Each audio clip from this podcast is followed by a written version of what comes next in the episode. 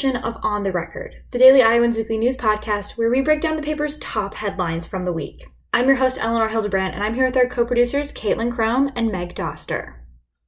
On this week's episode, we have four special guests. We will be chatting with Daily Iowan news reporters Kate Perez, Ryan Hansen, and Meg Doster. We will also catch up with politics editor Natalie Dunlap about U.S. Senator Chuck Grassley announcing his re election campaign. Whether you're in the car, at home, or in the classroom, we'd like to welcome you to this Friday, October 1st edition of On the Record. News reporter Kate Perez wrote a story this week discussing the disparities between the graduation and retention rates of students and faculty of color and their white peers at the University of Iowa. Welcome to the studio, Kate. We're delighted to have you on today. How are you? Good. How are you? I'm good. Enjoying the beautiful weather this week. So, who did you speak to for your piece this week, and what did they have to say about their experiences on the University of Iowa's campus? I spoke to five first year students who considered themselves people of color. They were all different ethnicities and nationalities, and their experiences at Iowa actually varied a lot. Two of them were really satisfied with the amount of diversity they had seen and that and the resources that have been made available to them but the other three were disappointed and felt that they did not see enough representation on campus and did not have enough resources. Yeah, and since your story kind of dealt with the rates of retention and graduation here at the University of Iowa, you obviously had some numbers that enhanced your piece. So, what kind of data did you find related to this topic, and what does it reflect within the University of Iowa community? Yeah, so I found that um, overall the retention rates for people who identified as an underrepresented minority are lower than the retention rates for white students. And so the percentage is lower for the number of students that identify as people of color that graduate in four years and six years. So that's troubling. And for professors that identify as people of color, they're less satisfied with the amount of diversity they see at University of Iowa than their white coworkers and they're less likely to stay at Iowa or recommend people work there um, than their white coworkers. So it's kind of reflecting that the University of Iowa maybe doesn't have enough resources or maybe they aren't doing enough because there's still that gap and people are still satisfied. Yeah, for sure. And speaking of that gap, in these numbers, what are some of the barriers that these students face or that they told you about when it comes to their time here at the university and eventually in the process of graduating? They're really just feeling like there's not enough representation in their classes, in their dorms when they're walking home. And a lot of them feel like they don't have enough resources. So they feel a bit isolated because in the majority of their classes, they are like the only ones who look like them. And so it's a bit isolating. And they're, they said that they're really not surprised at the low people of color retention rates versus the retention rates of white students. They actually all said that they were not surprised at all. Wow, it's very telling of how lots of students think on campus. And so, what has the UI done to improve diversity and the graduation rates of students who are not white on campus? What were some of the sentiments that students had related to the efforts that the university is attempting to accomplish? The students basically said they think the university is trying, but what you can't help the numbers. And one of them said that they att- they think that they're trying to heighten the number of diversity, but there's also the number of white students are is increasing along with the number of diversified students. Even though it's increasing, the number of white students is also increasing, cancels each other out. For the university, they do a campus climate survey every year that ask people how satisfied they are, what they're seeing, what they want more of. And they're actually in the middle of that right now. So, based on those results, they're going to make changes and try to create more diversity in different ways. But they are attempting to create more programs that foster diversity and teach about diversity, especially with the faculty, like the Build training program that's voluntary. They're definitely trying to teach more faculty about diversity and how to include that in their classrooms.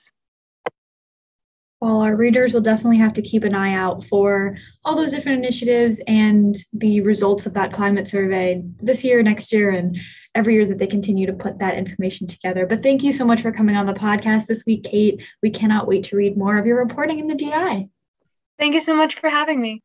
News reporter Ryan Hansen wrote a story this week on the Graduate Student Union on campus filing an OSHA complaint saying the University of Iowa was an unsafe work environment. Welcome, Ryan. We're excited to have you on this edition of the podcast for the first time. How's everything going? Well, Eleanor, I think school is definitely picking up for me, but you know, I love being busy, and, and so I think that things are going great.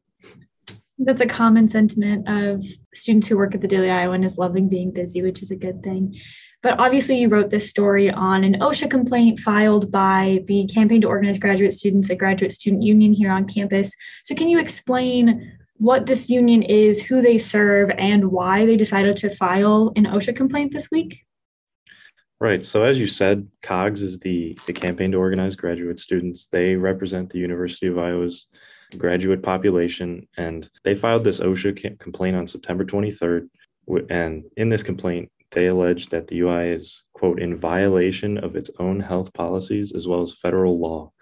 This complaint to OSHA is alleging that a few of the campus buildings at the UI have inadequate ventilation systems, and that doesn't allow for the proper filtration of air. And these buildings include MacBride, Halsey Hall, Phillips Hall, and the English Philosophy Building quite a diversity of buildings here on the University of Iowa's campus. And has the university had a response to this complaint? And if they did, what, what did they have to say about COGS filing the complaint? Yeah, the university issued a statement in response to the COGS OSHA complaint. And they said that what they're doing with their COVID 19 policies is that they're following state law and guidance from the Board of Regents State of Iowa. How they might respond to the OSHA complaint and it outlines the current steps that the UI is taking to quote mitigate the spread of COVID-19 on campus. So these processes, they listed many of them, but these processes include uh, encouraging vaccination, encouraging wearing masks, requiring wearing masks when you're in a healthcare setting or on the, the Cambus, and also continuing to monitor the wastewater of the residence halls for COVID 19, providing KN95 masks, and they list a lot more. Yeah, definitely a lot of different items there for for the university that they're trying to encourage students and faculty members as well as staff to do. So what sort of efforts has the union COGS previously made to influence the University of Iowa and trying to reverse its decision to not require masks within University of Iowa facilities and buildings? Yeah, so the Daily Iowan actually reported in the last week that COGS and the UI American Association of University Professors have questioned the legality of the university's prohibition on instructors requiring the wearing of masks. So basically, what this means is that COGS and the AAUP, they're not really sure they consulted with a lawyer, and that lawyer said university professors have protection and that the university may or may not be correctly providing that protection for them. And then also earlier this semester, COGS participated in what they called a die-in, where protesters laid on the sidewalk in front of the old Capitol and participated in, in sort of what was a protest about the lack of safety that comes with the lack of a mask mandate here on campus. So COGS has definitely made themselves heard the first month and a half of the semester when it comes to the, the mask mandate.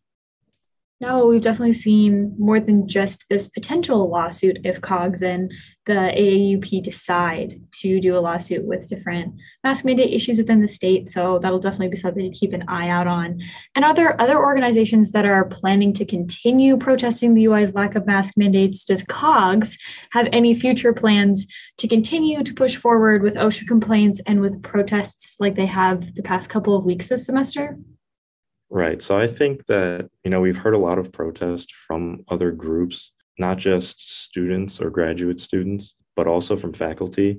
And I'm not completely sure if there are any ongoing protests necessarily, but I think that we're going to keep a, a, close eye on the efforts from all student organizations, all faculty, and all other groups as they continue to protest this mask mandate.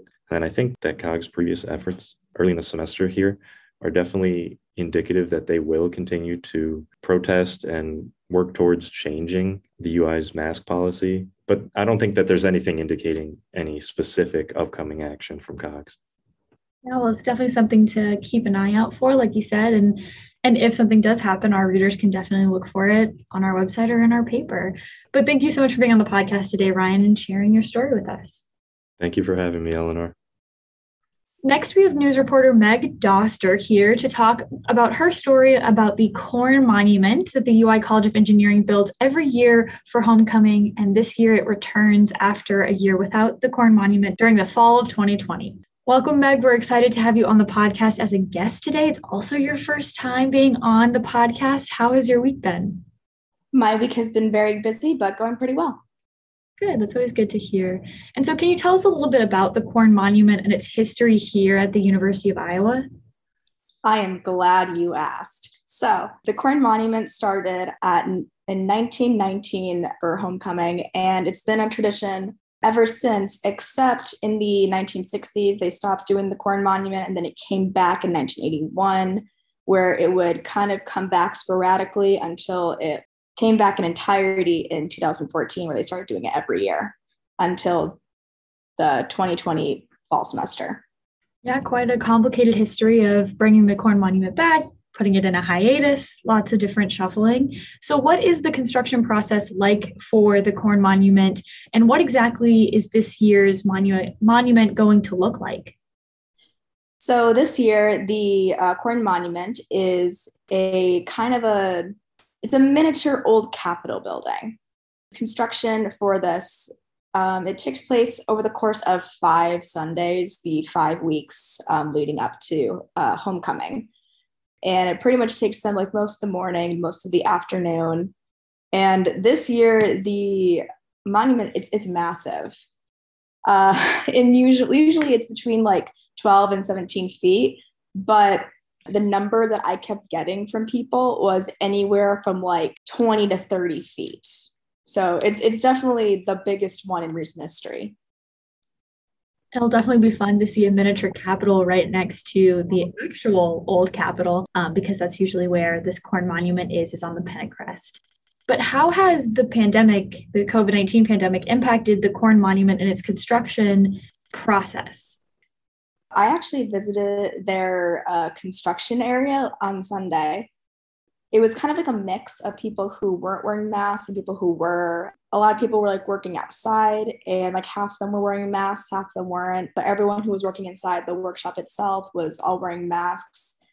There weren't, I was told that there's usually around 12 to 20 volunteers per week. Uh, but when I was there, I'd say there was about 10 yeah, probably smart to have a smaller group of people with COVID 19 transmission continuing within Johnson County.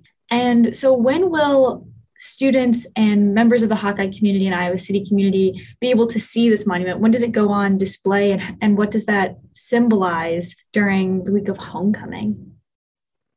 It goes on the Pentacrest on the very first day of homecoming, which is October 11th of this year and it will be up until the end of homecoming which is october 16th as of like symbolic or symbolism of the corn monument well first of all it's just fun. Like the corn monument's fun. Like it's a monument that's partially made out of actual corn. This is iowa. We've all heard the corn jokes. This is so quintessentially iowan this has been like part of Hawkeye history for over a century now. The fact that it's been able to stay, even though it's been gone for a number of years in some periods, it's still here. It keeps coming back. It is the Corny Monument will never die at this campus.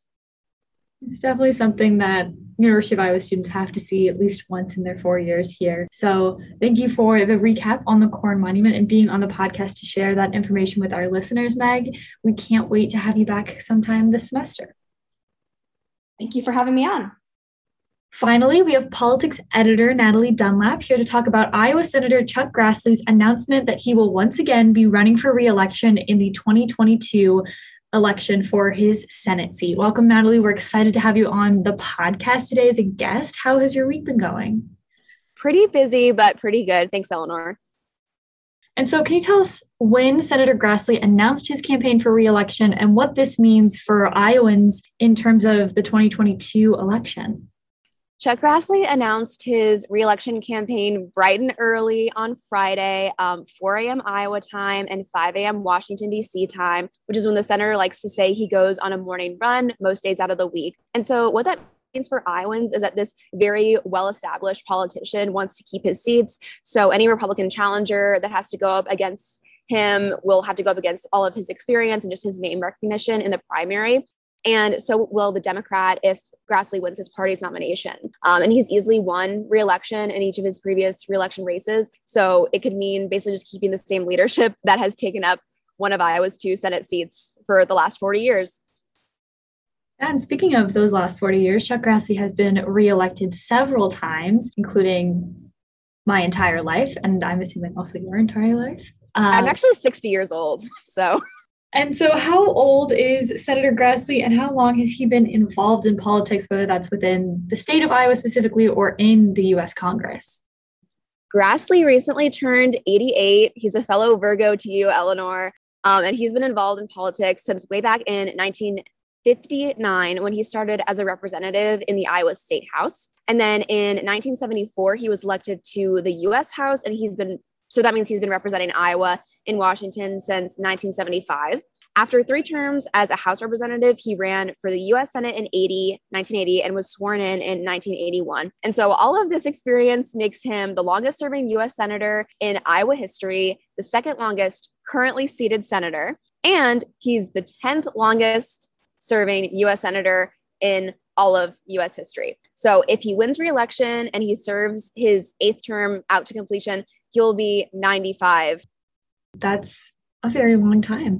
And so, what have been some of the significant milestones that Chuck Grassley has seen in his career as he's been in either the Iowa legislature or representing Iowa as a senator? Currently, Grassley serves as the vice chairman of the United States Senate Caucus on International Narcotics Control. Um, and he's also the ranking member of, of, the Committee on the Judiciary. And he was the Senate President pro tem starting in 2019 until the end of the Trump presidency. So he was in line for the presidency after Speaker Nancy Pelosi for a, a bit of his time. Yeah, very high ranking member of the Republican Party there. And so, has anyone announced their candidacy for Grassley's seat other than Chuck Grassley? And is it likely that there will be a competitor for the Republican primary at all? Grassley's most well known challenger is Abby Finkenauer, who served one term in the US Congress representing Iowa's first district, but she lost her reelection in 2020 to the current representative, Ashley Hinson. Another Democrat, Dave Muhlbauer, was the first Democrat to announce his candidacy against Grassley, and he's the former vice chair of the Crawford County Board of Supervisors. And then State Senator Jim Carlin was the first to announce he was pursuing Grassley's seat. He is a Republican state legislator from Sioux City. That's definitely a plethora of candidates there. So we'll have to keep an eye out for more stories from you or from the politics team regarding this election and this campaign that's already starting more than a year in advance. But thank you so much for being on the podcast today, Natalie, and sharing your story with us. We can't wait to have you back on again sometime soon. Thanks, Eleanor. Thanks for listening. Follow the Daily Iowan on social media and check our website for breaking news updates and the latest campus and Iowa City related news. We'll be back next week with another edition of On the Record.